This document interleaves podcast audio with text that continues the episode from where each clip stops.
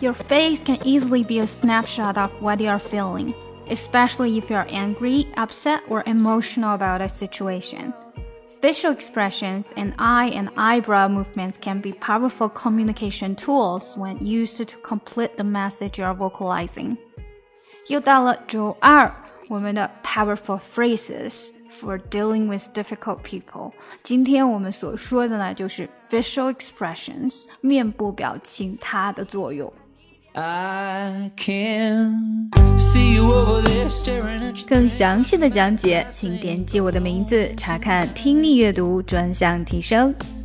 关注公众号 ES Post，每天接收跟读推送。